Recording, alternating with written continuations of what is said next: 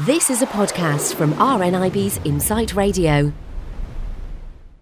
We're talking Prima magazine. Uh, it's our featured mag of the day today, and uh, this is quite an interesting one actually because you take it for granted. You know, when your lips are a bit, you know, peeling or a bit scabby or whatever, that that you know it might just be because you're cold, the weather outside's cold, or you've you know, it's air conditioning. You know, things like that. And of course, it can be, but your lips can also tell you a bit about your health as well. Um, well, absolutely. It's incredible what Prima tells you here. I mean, for instance, if they're dry and chapped, you know, you might just think, well, it's cold, but it's not just the weather that's causing that. You you could actually be dehydrated. And this is where I fall short, as you know, because you're meant to drink. So tackle the problem from the inside and drink. Have a big glass of water and don't lick your lips. Don't do that because the saliva just dries out the skin. Do you want to know a really, really boring fact? Yes, please. Um, just speaking of saliva, there, uh, saliva takes three times longer to boil than water. How on Just earth in case did you, discover I, that? You know something I really don't know. But if you ever fancy boiling a pot of saliva, it's just to let you know you might be waiting a little bit longer. Now tell me something. Have you actually done that? Obviously. um, but no, um, yeah, the- licking your lips is bad if they're already chapped. But drinking water for me, you know what I'm like. Well- drinking water is like drinking poison. It's I terrible, I know. hate water. I hate it. Yeah. And yeah, everybody I know loves it. And I see everybody, you know, taking trips to the water dispenser all the time. And I think, how how can you do that? It's got nothing. There's no flavour. My mother was the same. She was never a water drinker either. Um, no, I can drink it with a little bit of diluting juice or a squeeze of lemon or a squeeze of lime, as long as something's in it to flavour it. Well, I can drink it like that at a pinch, but I'm still not tremendously enthusiastic about it. I really, I, I- a nice cup of tea, a cup of coffee, a tonic water, lovely. But water, I just don't drink it, and I know that it's wrong. Honestly I, I can even feel it sometimes with my you know i wear a cosmetic contact lens Yes. in my right eye sometimes if i'm really dehydrated i feel it in my contact lens Really? Mm, yeah yeah yeah because your eyes dry out Of course they do. That's right. yeah especially That if i've had a if I've had a glass of wine or any alcohol, Oh. um, then my contact lens practically sticks to Oh, that my eyeball. horrible. it's horrible. I think that happens with a lot of people that wear contact lenses, though.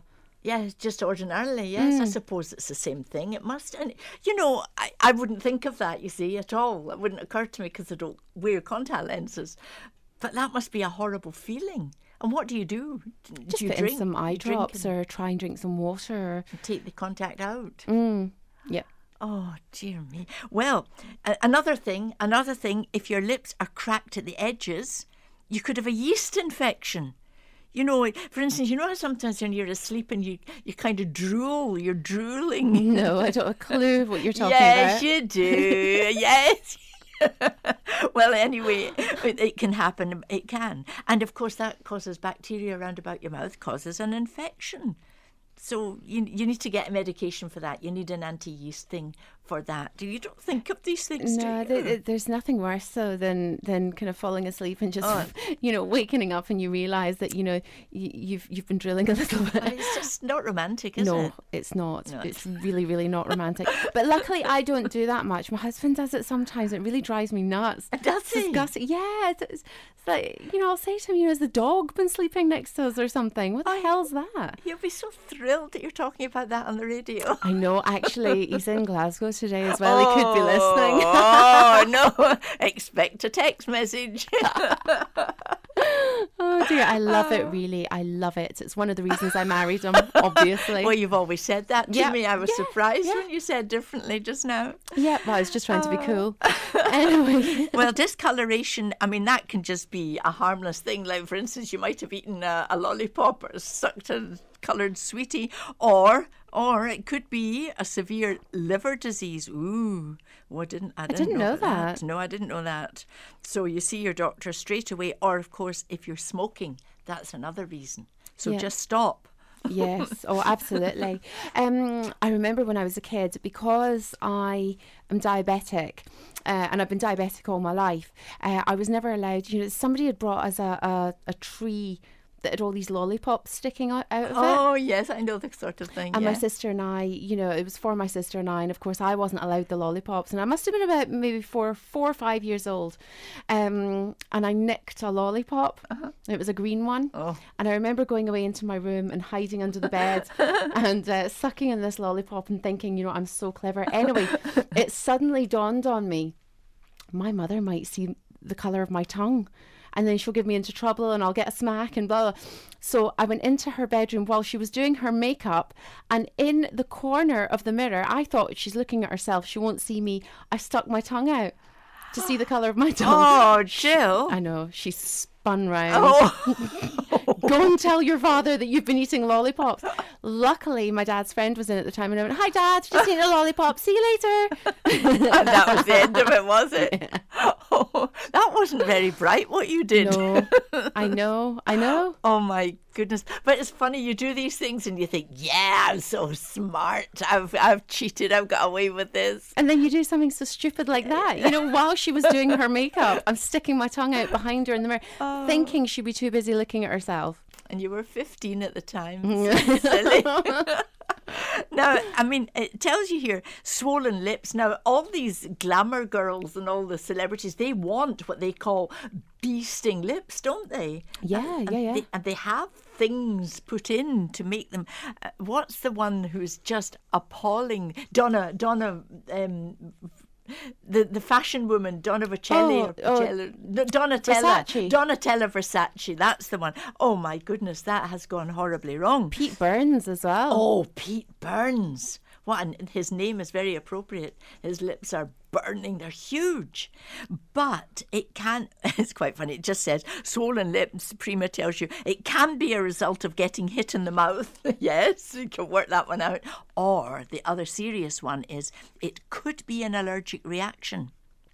And if that is the case, burning lips, swollen tongue, anything like that, get to your doctor very, very quickly. Do you know it's really weird because I'm a huge fan of, of seafood.